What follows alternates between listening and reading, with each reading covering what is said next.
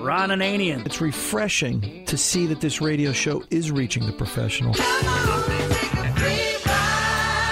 The Car Doctor. What makes the independent repair shop market stand out in my mind is they're innovators because they think outside the box. Welcome to the radio home of Ron Ananian, the Car Doctor. Since 1991, this is where car owners the world over turn to for their definitive opinion on automotive repair.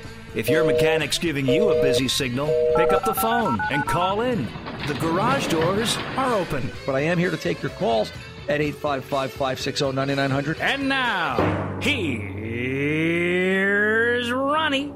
Hey, come on in, sit down. Ron Ananian, the car doctor at your service. How are you today? Thanks for stopping by the garage. Always glad to see you. And I really do mean that. I appreciate the fact that you take time each and every week to join me here in the garage as we talk about cars, your car, the neighbor's car, somebody else's car, and uh, problems that you might be having, whether it's something mechanical or physical with the vehicle, or whether it's just, hey, how does this work? Because that's what this radio show is all about. Always glad to sit and chat with you. The phone number to get in here to the garage is 855 560 9900. Let me say that again. It's 855 560 9900. That's the 24 7 Car Doctor phone number. Yep. 24 7. We've got a messaging service attached to that. So if you call 855 560 9900, and we're not on the air, and we're not on the air all the time, although you can listen to the stream. There's a Car Doctor stream at cardoctorshow.com. Um, and you could imagine we're on the air all the time, but uh, we're not. We're Saturday afternoons, 2 to 4 p.m. Eastern Time out on the network. And you can call the 855 560 9900. Anytime, though, leave a message, and Fast Harry, our executive producer, will call you back and put you in the lineup for the next live broadcast of this radio show. There's information about this radio show also at cardoctorshow.com. As far as podcasts, you can go to TuneIn, you can go to iHeart, uh, there is a link there on the podcast page to iTunes. We're going to move that over to the front page of the website this week. My chief engineer, cook, and bottle washer, Tom Ray, tells me. And if you need me during the week, it's ron at cardoctorshow.com. I went to the chiropractor this morning.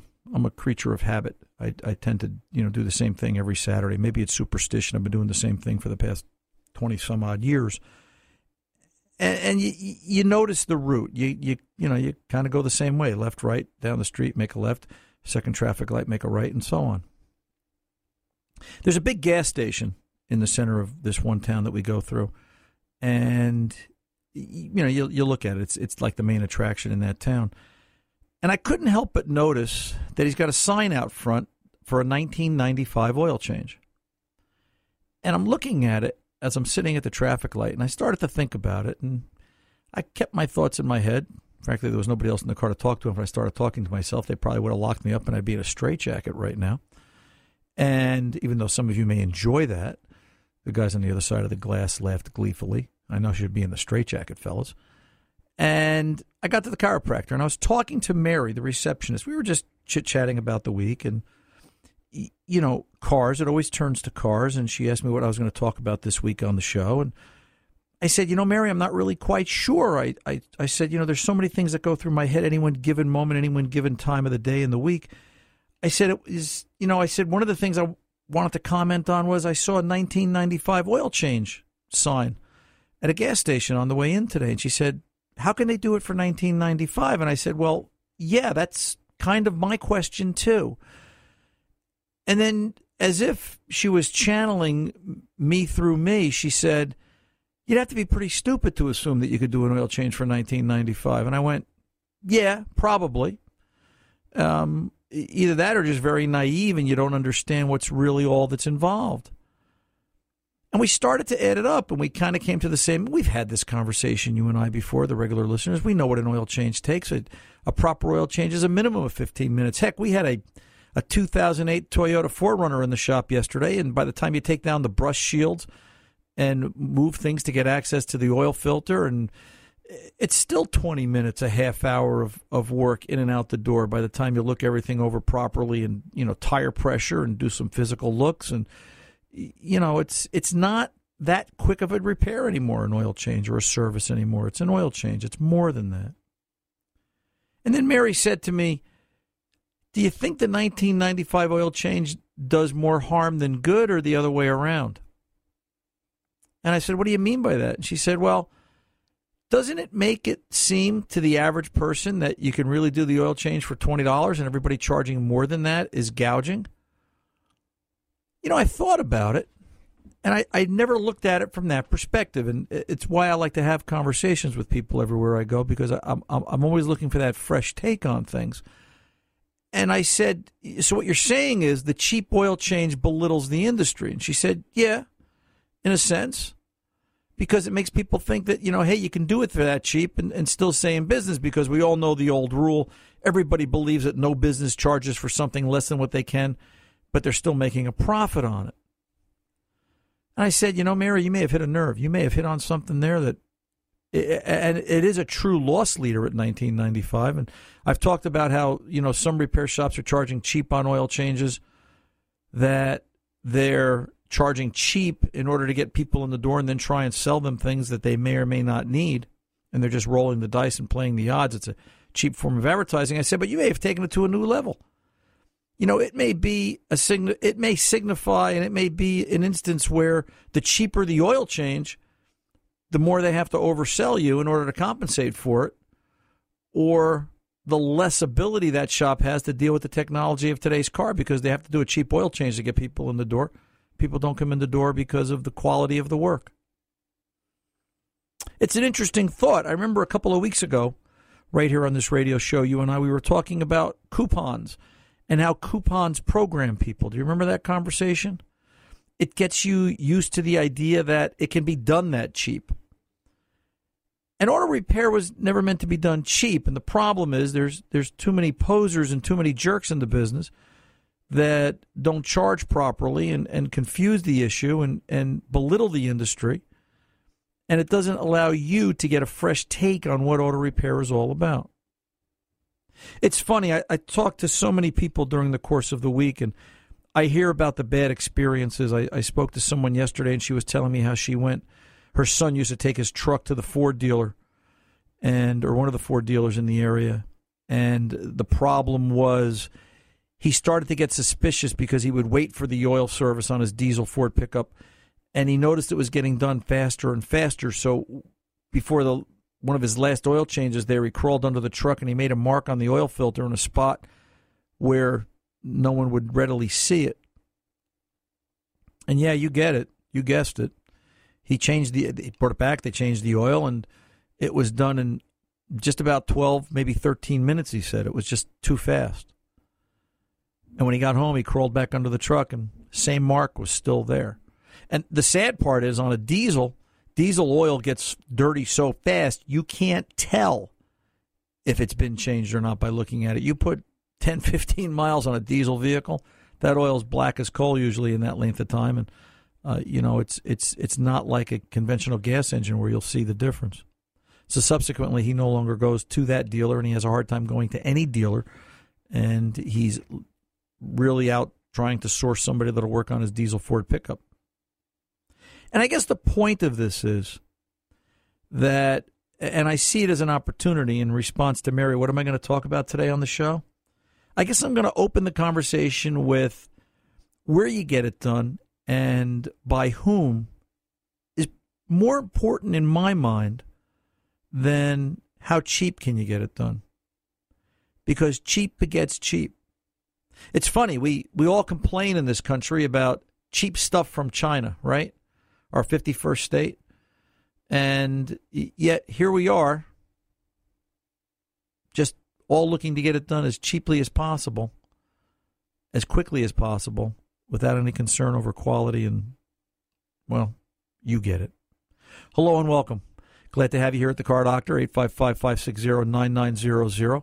We've got a busy phone board. I can see the phones are all backed up and lit up, and we've got um, some phone calls. I understand we're going to have an interview down around the bottom of the hour with Jeff McDowell from the ASPNJ.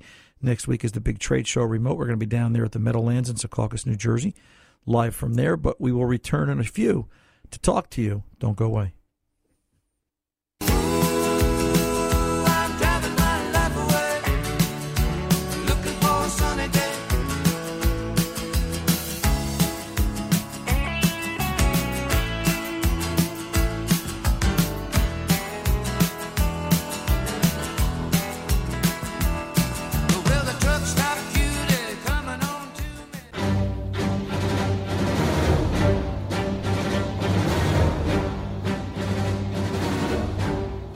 Welcome back. Ron Ananian, the car doctor, 855 560 9900. We're here to take your calls and uh, kick the garage doors open. And uh, let me say hello to my executive producer, Harry. How are you today? Hey, Ron. How are you? Good. You're looking good? I always look good. Yeah. Well, you always say that. That's why I always I always mention that. Yeah. So, how do you feel today? I feel good. Yeah. Yeah. Uh, you had a good you had a good week. Uh, I always have a good week. So you know why? I'm in love. No, you get to hang out with me. Oh. So there's that too. I like my answer better. yeah. Yeah. So yeah, but neither, America doesn't trust me. Uh, trust me, they do. So you wonder. Yeah. So are you ready now? I'm ready. Okay. Who's on the phone? Uh, Dan's on the phone from Bristol, Maine, and he has an 07 Jeep Commander, air conditioning, automatic. Right. And sometimes he turns the key, gets a go. Sometimes he turns the key, no go. Uh oh. Okay. Let's see if we can give Dan some go. Thanks, H. And uh, get over there. Dan, welcome to the Car Doctor, sir. How can I help? Yeah, thank you. Hey, thank you for taking the call. You're welcome. Uh, we get, like I said, an old 07 Jeep Commander, and uh, for some reason, a lot of times, no start. They don't even turn over. Okay. You get all your dash lights, but it just don't turn over. And what do you do to get it to start?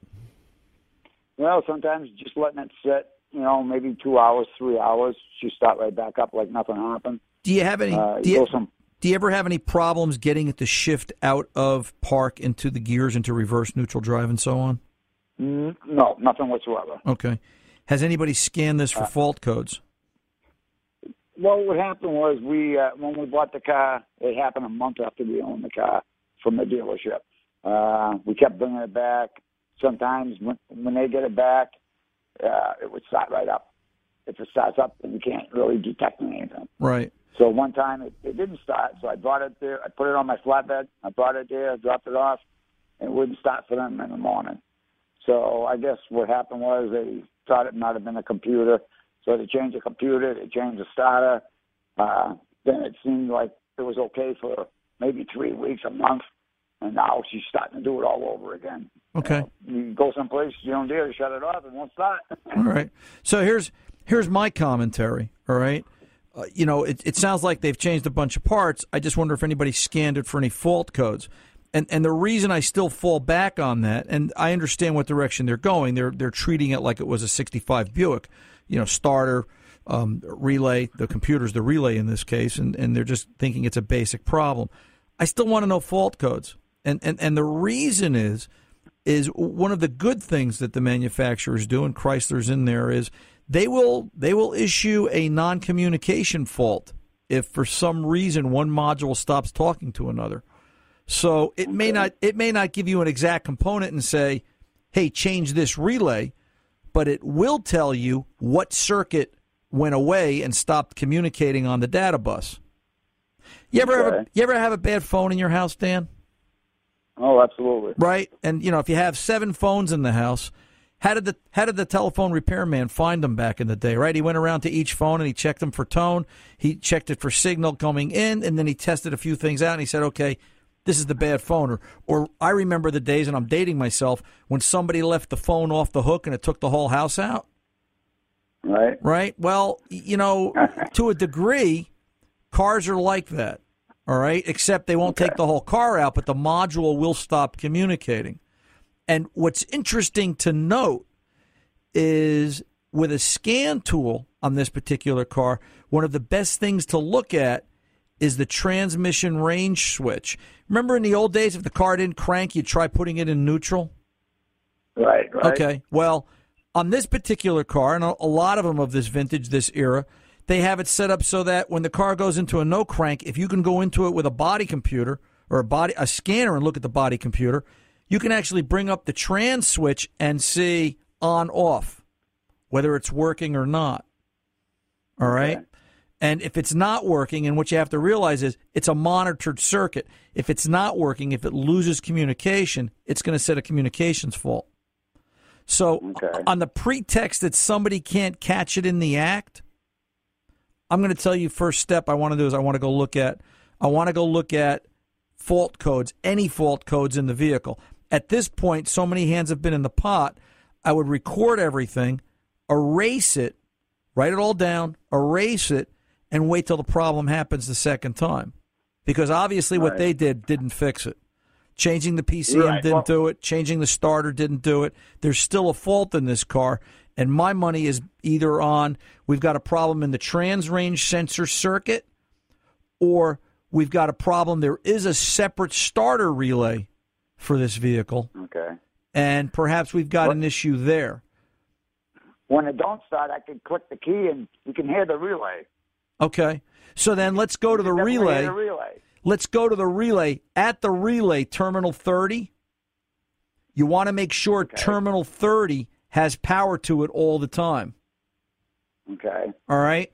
And then well, the, and then the lights, the lights, in, the lights in the car, the dash lights, they all light up. well, yeah, it if I was to get underneath, if, if I was to get underneath there with a screwdriver and reach up there and hit my starter, she'll start right up. Okay, so this is a case of it's not getting signal.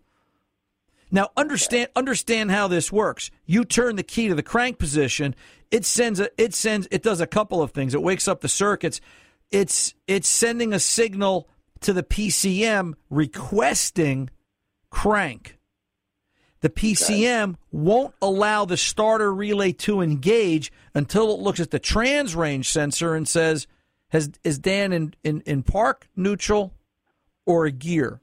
Because if you're in park and neutral, it'll send out a signal and allow the vehicle to crank. All right.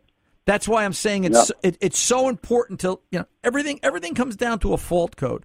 And I don't know why people don't go looking at that. They think, ah, it's just a crank position issue. It's a, it's a no crank condition. It won't have a code. There'll be a code in there. There'll be a fault. And if it doesn't have a fault, then that tells you it's not something computer related. It's something more mechanical, or perhaps it's something such as a bad starter. And then that's a different animal altogether.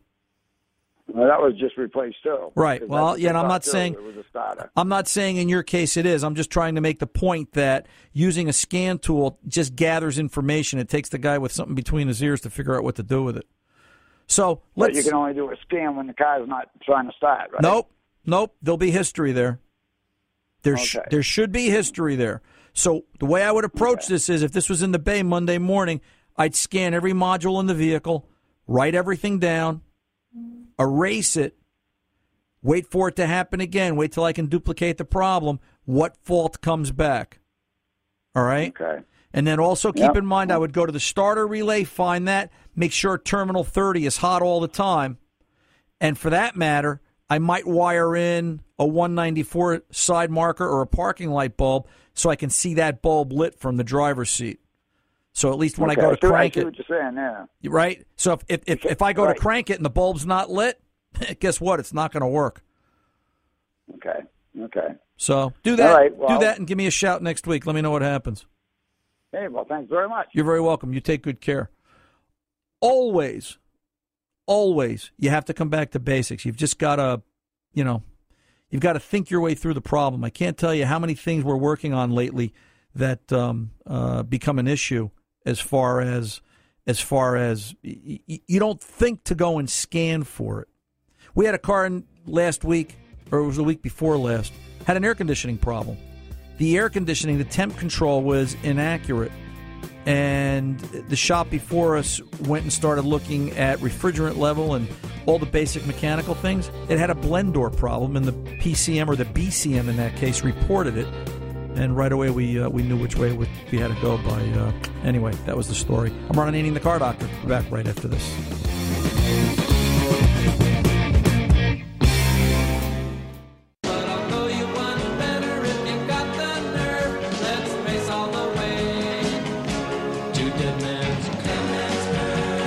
Welcome back. Ron and the car doctor. How are you today?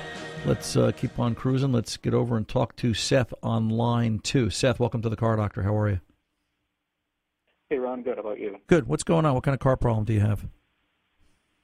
Uh, I've got a 2004 Dodge Intrepid ES with a 3.5 liter V6, and I've uh, had the check engine light come on a couple times uh, with the codes P0344 and P03 uh, P0340. Uh, I took it to the uh, my mechanic, and they looked it over and uh, said that the check engine light turned off by itself, and they didn't see anything wrong with the sensor or the wiring. Uh, and didn't change anything. They said it all looked looked fine. Um, I had the check engine light come on again with the exact. They cleared the codes and had the exact same codes come back up, and this time as well, I've had the car RPM fluctuate when it's in drive or neutral, and it actually um, ended up stalling when I was sitting in a drive-through. I was able to fire it right back up. Okay. And I don't know if it's related, but the cruise control will sometimes shut itself off when I'm cruising down the freeway. It could be, uh, especially if it's losing correct RPM signal. Let me let me ask you this, Seth. When the other shop looked at it, how'd they test it? Did they talk to you about it? They just said, would they do a visual? They did a visual, and they also hooked up a scanner to it. Okay. Uh, a P0340 is a cam sensor fault, meaning it's not seeing correct signal. And a 344 means that the signal is intermittent. What do you do for a living, Seth? I uh, install cabinets. Okay. So what what they're basic like kitchen cabinets, that kind of thing? Yep. So so using a scan tool is is kind of like using a shoebox to measure the dimensions of the cabinet and then lay it out and build it and install it. It it, it works, but it's kind of crude. All right. And, Okay. and and in the case of the cabinets, you couldn't do it accurately, and you couldn't do it to a level of quality. And you sound like a quality guy. And in terms Right. of a P0340, you can't accurately test that sensor or circuit without a lab scope. Not in 2004, not on that vehicle. You know, you, you might get lucky and, and stumble upon some wiring that's chewed up. You might get lucky and, you know, give the cam give the cam position sensor a tap with a screwdriver handle and the car shuts off. You might. But the the reason that code set was uh, um, imagine a circuit with voltage. It starts at zero, right? Imagine a light bulb. If we put a lab scope on a light bulb, it would show zero if the bulb is off. We turn the light switch on. The lab scope would show a trace or a signal, a picture, a, an electrical picture of that voltage rising from zero to 12 volts, right? Yep. And then the length of time that the bulb is on would give it horizontal width. And then when you turn the bulb off, the signal would drop away. So, in effect, that light bulb would make a square wave pattern based on how fast you turn that light bulb on and off on the lab scope. With me? Yep. Okay. So a cam sensor makes that a similar type of signal, but it's it's a set signal. The only thing that changes is how fast it appears. It doesn't change shape. It's a constant.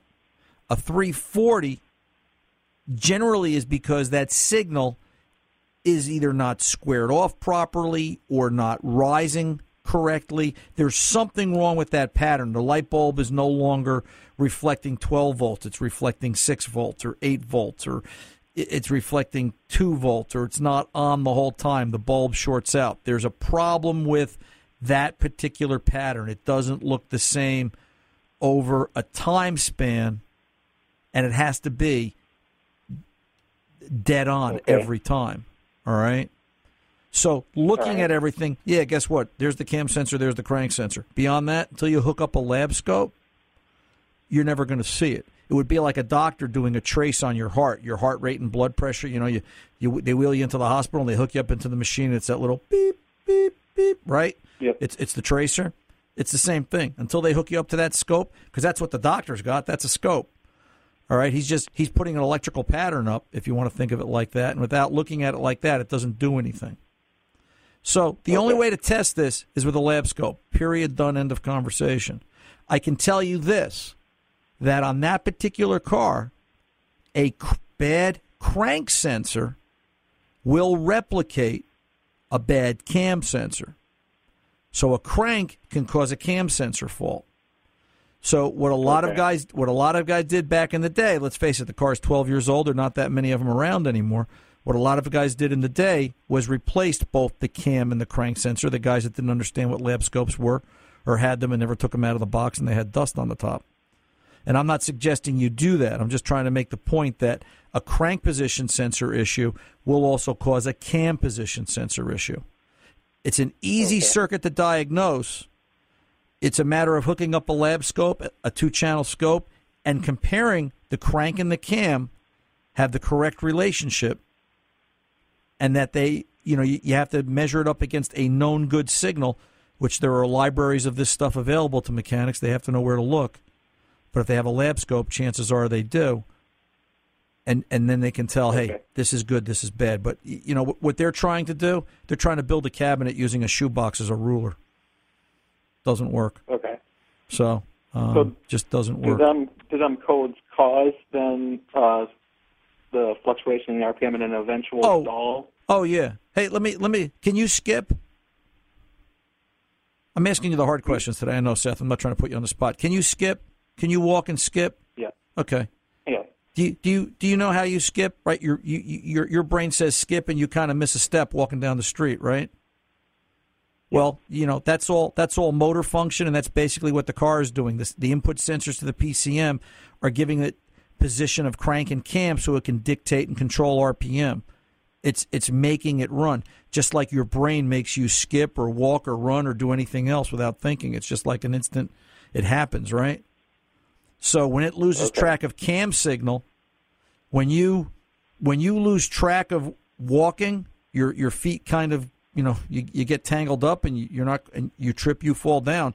Car does the same thing. It loses track of where it's at. It loses the cam, the crank signal. It trips and falls down. And the RPM the RPM will fluctuate. It could stall. It could not start. It could do a bunch of things.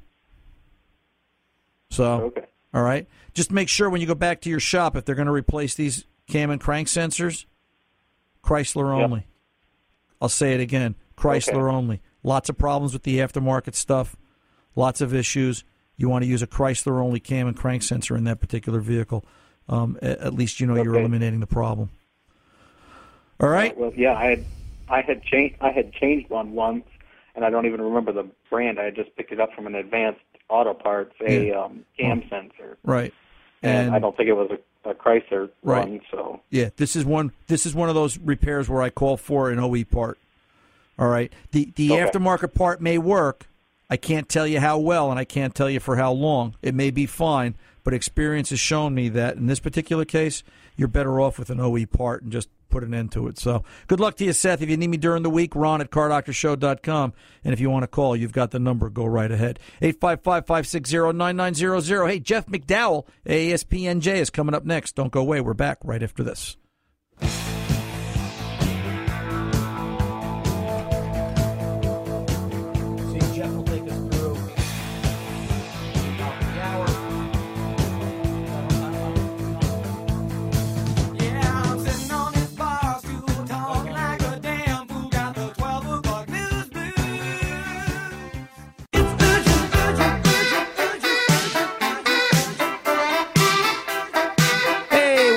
Back. Ron and Andy and the Car Doctor. You know, coming up next week, boy, I tell you, where does the time fly? We're going to be down in Secaucus at the uh, Meadowlands Convention Center with the uh, good folks at the uh, AASPNJ and the AASN, AASPNJ Northeast Trade Show. And uh, always a good time. Always glad to talk to them. And I'm just surprised. A year went by, and here I am talking to Jeff McDowell again. Jeff, welcome back, sir. How are you? That was a fast year, huh? Yeah. Boy, you know, Jeff, they're just flying by. It's, uh, you know, we just celebrated 25 years on radio, and um, we're still kind of thinking about it, saying, no, no, it can't be. It just this is like year five. Um, so you know, here you guys are with your trade show. We're, we're like year 39, isn't it? That's correct. Yeah. Um, eh, you know, where did 39 years of trade shows go? And um, you know, everyone just seems to be better than the last. And uh, you know, it's it's. I've been fortunate. I've been around to about. I think um, I have to think back now. I think I've been around to about 30 of them, and it's just staggering the uh, the event um, a- a- and for what you guys do. So tell us what's um what's hot at the show this year. What are we going to look forward to this year? Well, I mean, it was just an incredible show. It was sold out so early. We've got uh, over 60,000 square feet uh, of the latest products and equipment for people to come out and see. Um, 150 different vendors and exhibitors. We've got over 20 seminars and training. We've got uh, Casey Matthew from uh, Casey Custom Paints. He's coming out for uh, do a demonstration for BASF and meet with some of the young vocational students. We've also got Mike Anderson, uh, a nationally renowned uh, seminar leaders, coming out to do a, a big seminar for us. And just about anything that anybody wants to find out about collision repair um, is available at, at this show. And it's amazing to me the the the spray booths. I love to go stand in the spray booth. It's kind of neat. It's they're, they're, they're it seems like they're bigger than some houses. They're cleaner than some houses, and the construction and the technology that's contained within them just you know makes you scratch your head and say how could how could a body shop? I mean, Jeff, you have a body shop. Could you imagine not having a spray booth? Oh no, absolutely not. Now, do you think that, and and I suppose we'll we'll have to ask this question next week because I think we're, you and I are going to be talking next week as well. Obviously, um, you know, a body shop without a spray booth going forward with with the technology that the cars are exhibiting. And, and, and the paints, how the paints have changed. You know, there would be an interesting topic, right? How has paint changed in the last 39 years? Uh, you know, how are they going to manage without a booth going forward, Jeff? Can they? Well, no, you can't. Technically, you, in, a licensed collision repair shop in New Jersey cannot get their license without passing the fire certificate uh, for your uh, local, uh, what, whatever part of the state you're in, Yeah, and that requires a spray yeah. booth. Right, right. So you know, it's it's, and that's some of the things you see at this show. Uh, you know, people ask me, so what's the big deal? It's a bunch of seminars, it's a bunch of vendors. You know what? It's not that. It's I go to the show every year, and even though it's more, it, it is more collision than mechanical, and we can both admit that. I think safely. It's it's it's, and that's for now. It it changes. I think it goes through its cycles, but you know, I look in the corners. I was just saying this to Joel Gostin from NJA. Uh, you know, I look in the corners. I I look for the little thing. I look for something different, something small, and that's usually what I come away with. But it's a heck of an education. Um, uh, you know that I always enjoy seeing. Hey Jeff, the clock's going to take us. I know we're a little short this year. Where can the listeners go for more information? And uh, give us some show dates and times if you could, real quick. Yeah, sure. The show starts uh, March 18th, 5 to 10 p.m., and Saturday the 19th from 10 to 5 p.m., and Sunday from 10 to 3 p.m. And they can get any information they want at www.aaspnjnortheast.com. Perfect. Cool beans. And you know what? We'll get that up on our Facebook page too, Ron and Ananian and the Car Doctor. So if they have any issues finding it, that's aaspnjnortheast.com. Jeff, I look forward to seeing you and everybody else next week. We'll talk to you then. All right, Ron. Thank you. You're very welcome. I'm Ron Ananian and the Car Doctor. We are back right after this. Get your